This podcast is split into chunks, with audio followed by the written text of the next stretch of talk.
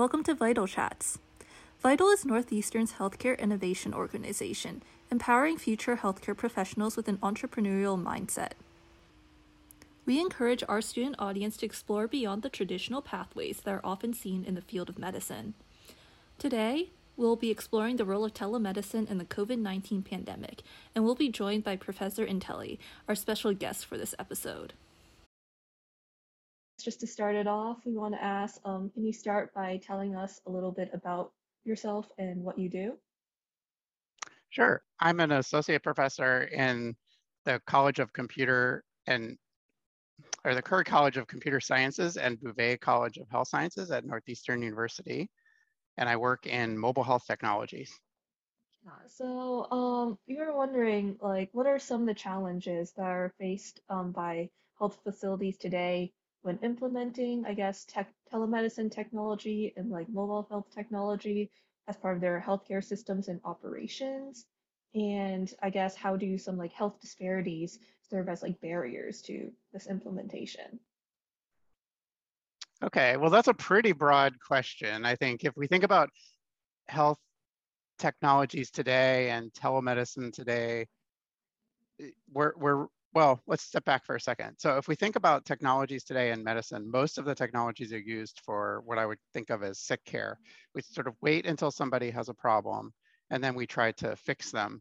And in the United States, we're pretty good at that. If you have a major um, disease or disorder or something, let's say you come down with cancer, we have a lot of therapies and advanced technologies and things that we're going to then apply to try to help you to, to, to get healthy and to ultimately recover the problem with that sort of care, of course, is that we don't want people to get sick in the first place. We want to help them stay healthy and stay out of the hospital. That's one issue.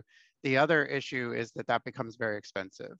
So if we wait until people have a serious problem and they're in the hospital, hospital care is extremely expensive. The technologies that are, that are there are very costly. And that's why in the United States, we spend really some of the we have the highest um, expenditure rate essentially in the world, but our outcomes for that expense are not that great relative to other countries because we we primarily have a sick care system. If you want to reverse that, you have to think about how do we help people before they get sick and what can we do to do that? And one way is through telemedicine. Telemedicine might allow us to monitor people when they are in their homes before they have a problem in a way that we don't currently do. So to shift our system from sick care to prevention, tech, te telemedicine may allow us to do that. The, the other thing that it may allow us to do or it does allow us to do is to give people care who are not necessarily living in an urban area where there's high access to, to physicians and other medical professionals. If you're living in a very rural area, for example, telemedicine may allow you to get access to experts when you are sick that you otherwise wouldn't have access to.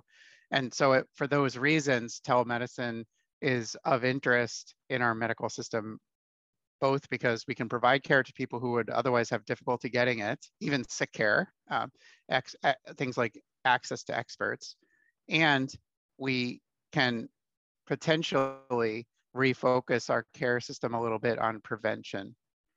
And so trying to figure out how to do that, it's a very important long-term challenge for our healthcare system. Yeah, for sure. I think like there are just so many like benefits offered by telemedicine that haven't really been utilized so far.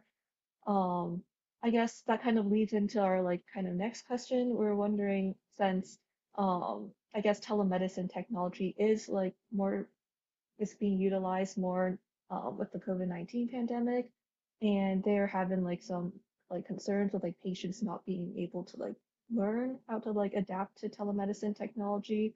So we were just wondering how are some of the ways that patients like adaptability to telemedicine tech can be improved?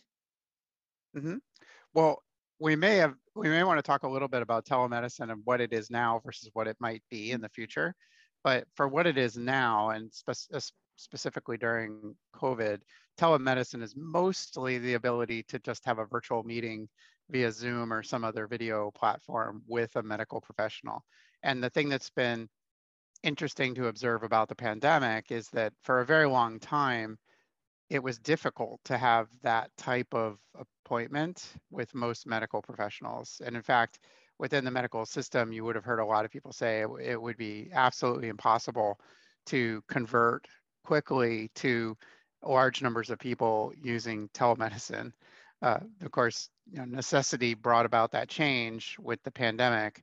And so now we're in a situation where where a huge number of people have had telemedicine appointments that had never had them before and a and a very large number of medical professionals have uh, participated in telemedicine when they had never done it before but most of what that is is virtual meetings through zoom and that's in my opinion kind of a very primitive a necessary but very primitive form of telemedicine uh, because essentially it solves a problem, which is you don't have to travel to wherever the doctor is. Uh, and for many medical visits, if they don't need to physically touch you or or or sort of manipulate your body, like check something out physically, if they if they can really talk you through a problem, you can show them things through video, there's really no reason why the telemedicine appointment couldn't work, right? And and for for many people, I think they would say it's way better because they don't have to sit in a waiting room, uncomfortable waiting room with a bunch of other people who are sick in some manner, right? Which is not the greatest situation to begin with.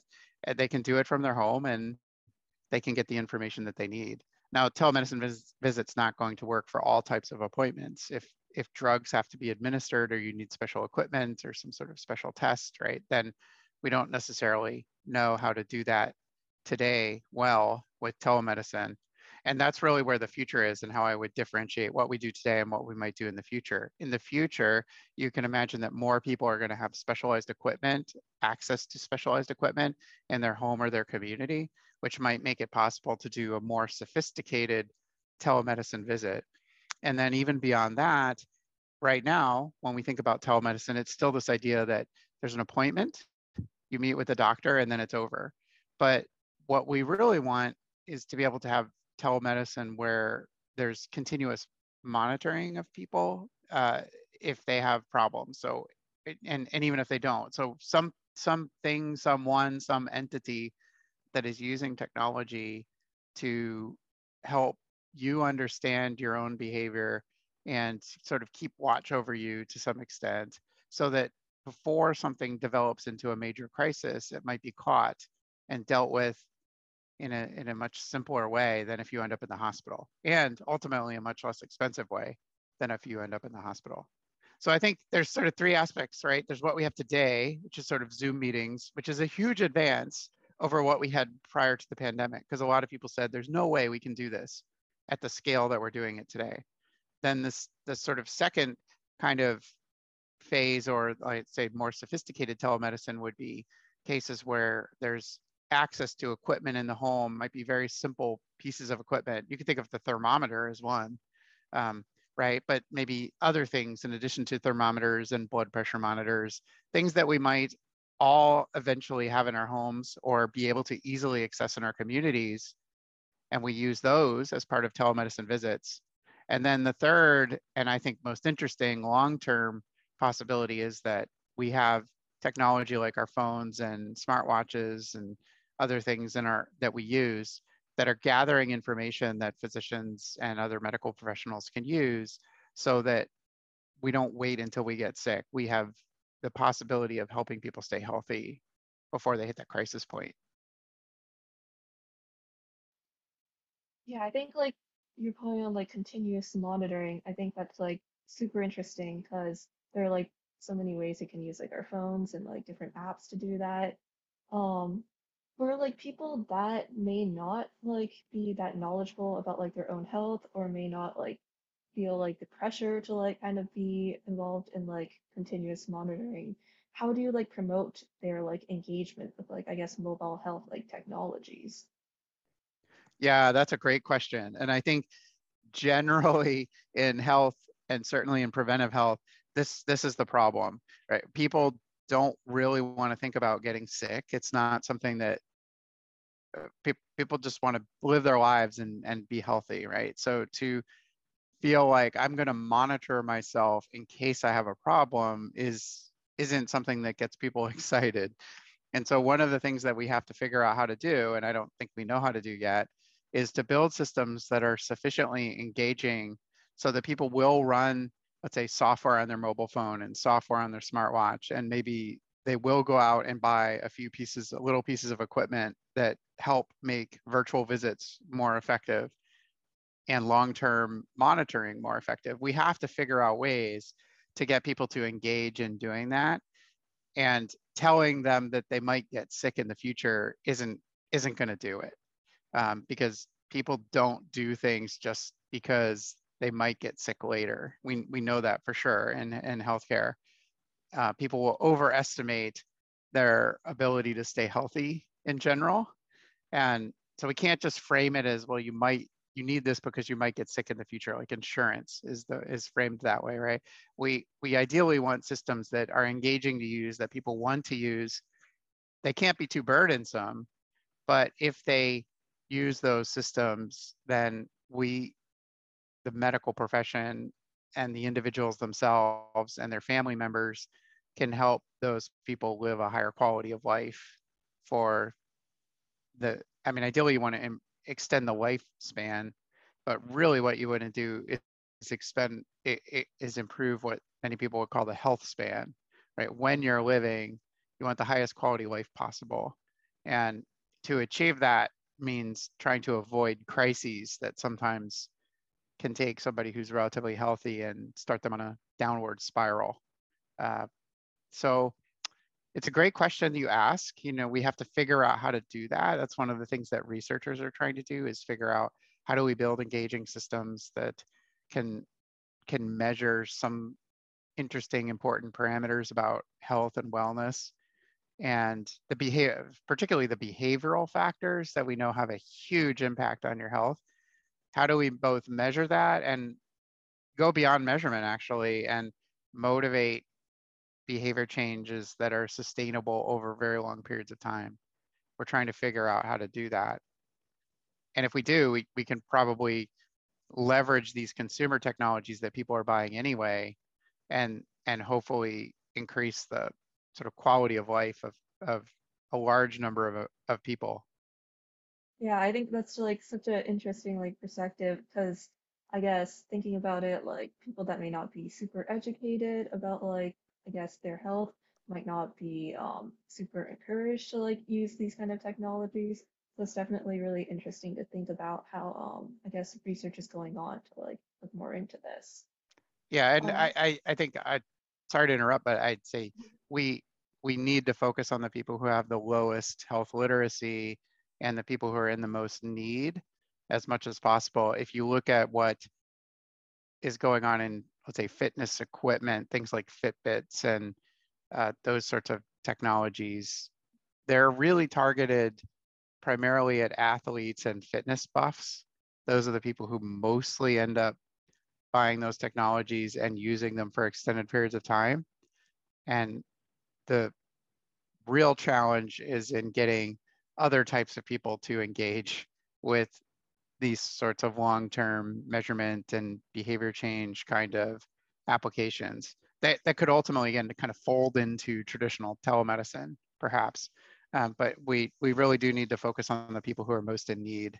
Um, this is kind of like pivoting a little bit away from this topic but um since you did mention that like with COVID-19, it was like suddenly like I guess a surge of people were like using telemedicine technologies. Like we were kind of wondering what were like some of the privacy concerns that were like um surrounding telemedicine when such a huge number of people started using it and like how did like I guess companies like approach improving protect like the protection of people's like personal health information.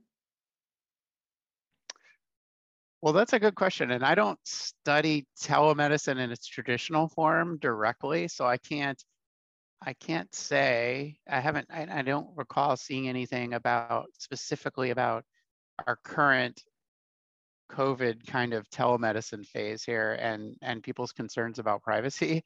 I would guess that most people don't have too big of an issue with respect to privacy just using a Zoom call talking to their physician right? Because typically the way it works is that you're going through the hospital's electronic medical record portal and then they send you to some system either sometimes it's it's zoom based on my own family's experience i think sometimes it's zoom but most of the time it's a uh, a different company that's providing what may be slightly more secure video transfer between you and the physician but i doubt that most people worry too much about that uh, and i doubt that most people worry too much about having their their medical records online either through these portals.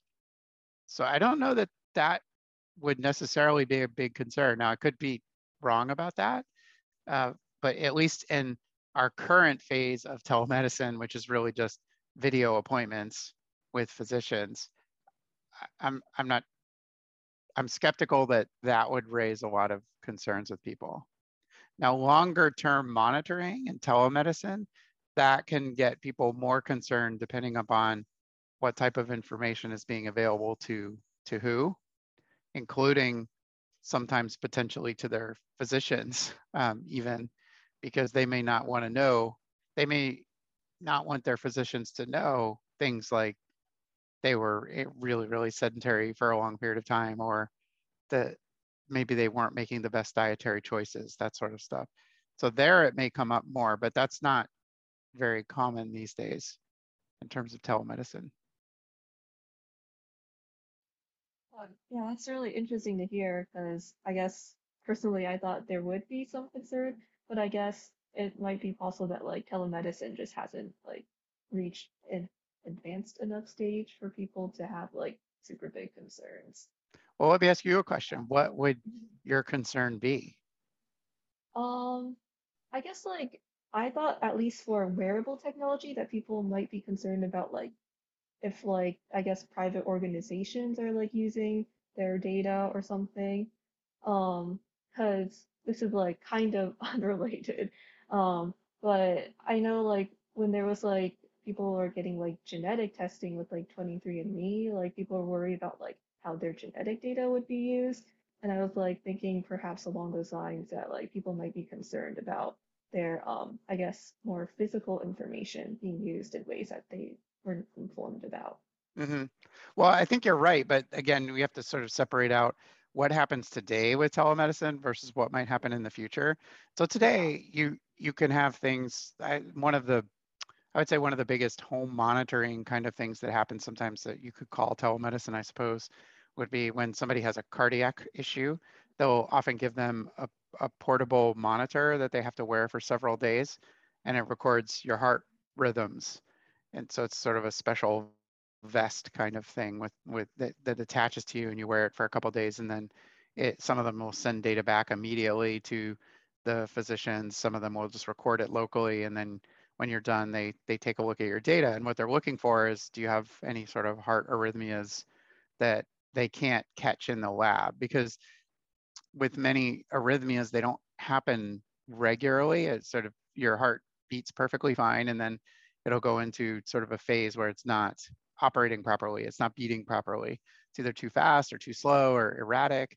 And if you go into the the physician's office and they they hook you up, you're only going to be they're only going to be doing a measurement maybe for 10 15 20 minutes you know maybe a couple hours if they sort of force you to sit there. And that's not a normal situation. What they want is to look at a longer period of time under more normal conditions and to see what happens. So that's a case where they give you a piece of special equipment and they're collecting data but it's for a relatively short period of time.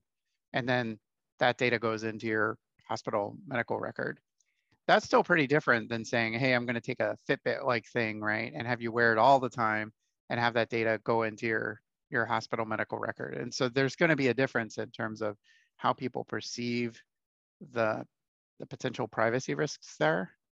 Uh, and I think there's a lot of really interesting um, conversations to be had and research to be done about what people are, what people think is appropriate and desirable or tolerable when it comes to continuous monitoring. I've had a lot of conversations with students through classes, and oftentimes they're perfectly comfortable with giving up an awful lot of information about their behavior to companies like Facebook and Google and Amazon. And then you ask, well, what about if you were going to give up your data for research on something like telemedicine or, or preventive health? And if that information were going to be used by, let's say, researchers at Northeastern, and sometimes you get a very different answer, and they say, no, I don't want, I don't want my Northeastern in any way, shape, or form to have access to that same data that they're not so concerned about Google or Facebook having. And you can ask, you know, why? Why is that, right? I mean, if somebody is trying to create a system with your best interests in mind um, versus, let's say, Google that, that mostly just wants to sell you advertising and manipulate your behavior, sometimes to the detriment of your own health. Um, wh why would you make a decision one way or the other. And so I think we have more, you know, sort of work to do. And also over time, people's attitudes about what's acceptable will evolve if they start to see the benefits of um, providing information to, to certain groups that are trying to help them with their own health. Yeah, I definitely do think as like telemedicine is like utilized more in the future that people will become probably more comfortable with just like sharing their information with like not only researchers but also like their physicians i think for sure um they, they have to see value in it that's the thing yeah and you know the Mhm. other thing is the physicians don't necessarily want this information currently like they don't know what to do with it so if you if you let's say you you're a quantified selfer kind of person which is the type of person who loves to track data on themselves and you go off and you buy a fitbit and you, you buy a heart rate monitor and um, you put software on your phone and you answer questions about what you're eating every day. You collect this really detailed record on everything that you're doing, kind of health behavior related. And then you go into your physician and you say, I have all this data. I'm going to give it to you. Help me with my health prevention, with my preventive health. They won't have any idea what to do with any of it. And for the most part, they'll they'll say they don't even want it because they they don't know what they don't even know they, they won't know where to begin. Um, so that that's an issue too. We have to not only do we have to, we have to figure out ways to collect the data and make people feel care feel comfortable with it, but we have to help them understand that there's value in it. And the the thing that often initially gets brought up is like, well, I'll have more data that I'll give my physician. We don't necessarily at this point even know what a physician would do with it we have to figure that out too. They are stressed for time and and have very little time to spend with individual patients these days as they go about their day to day. And so if a patient comes in with tons of extra information, the, the physicians need tools that allow them to use that in some productive way. Otherwise, they just won't even know what to do with it. And it'll just feel like it's taking more time, which is their most limited resource. Yeah, I guess like then perhaps like five to 10 years or maybe even 15 years in the future, how do you think like I guess um I guess wearable technology and like telemedicine will be integrated into patient care? Like you do mention that like physicians like might not know what to do with it right now. How do you think like all of this will like change in the future? Well, I don't know if it's going to be in 15 years, but I'll tell you what I'd like to see with telemedicine. What I'd like to see is that we fix what I consider to be a major problem, which is that nobody cares about your health, essentially, other than you and maybe your family members, if you're fortunate enough to have family members around um, who are who are sort of in your life. But if you don't go to the physician, they don't call. They don't typically call you up and say, "Hey, how's it going?" Right? the crazy part is my dentist sort sort of does, but my my physician does not. It's up to me to call them. Usually people only call them when they're already having a problem. And that's that's the fundamental problem that we have to fix. By the time you're already having a problem, it's it's often harder to fix that problem.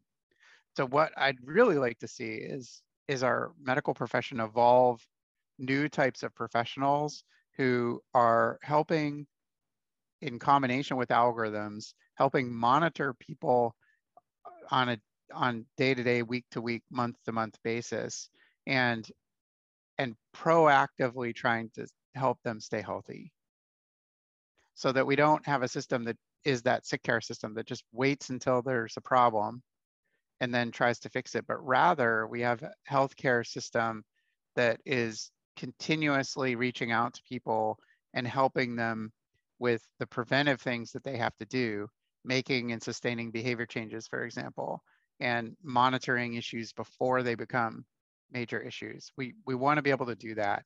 So what I would envision is that most people would have mobile phones, many will have smartwatches.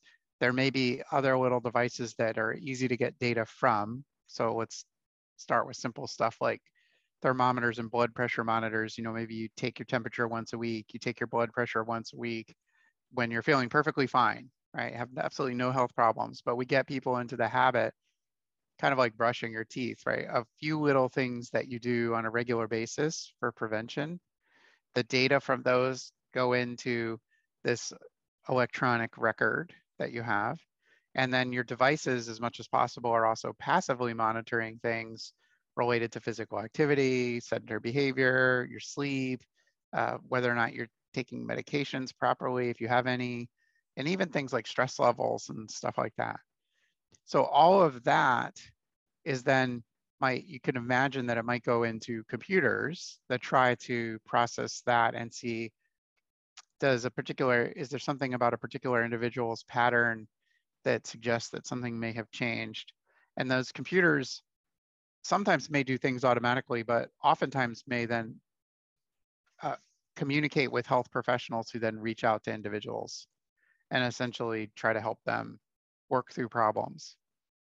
And not even just like not problems, but things that could become problems, right? That so it's the prevent help them work on prevention and help people who have chronic conditions manage dealing with those chronic conditions and help people who are recovering from an illness recover more quickly because those are the three things that we don't do particularly well.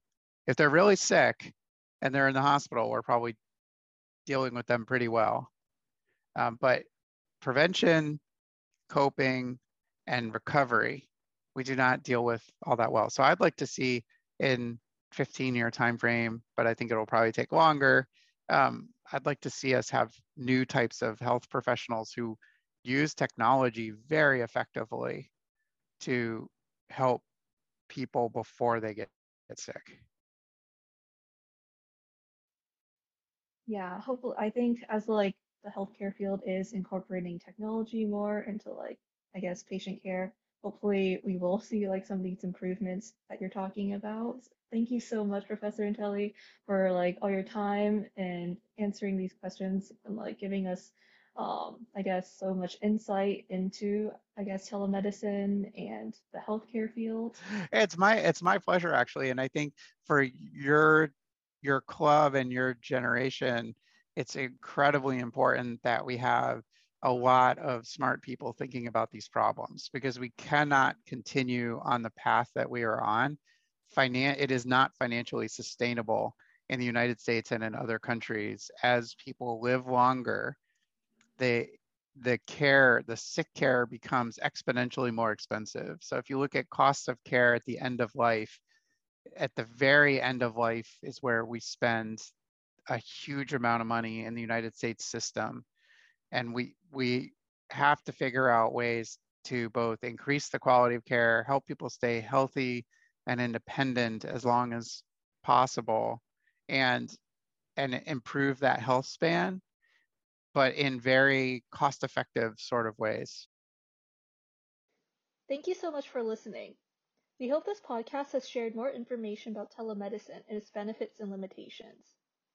To learn more about Vital and get updated with our activities, you can follow us on social media at Vital Northeastern and check for updates on our website www.northeastern.edu/vital. Thank you for listening.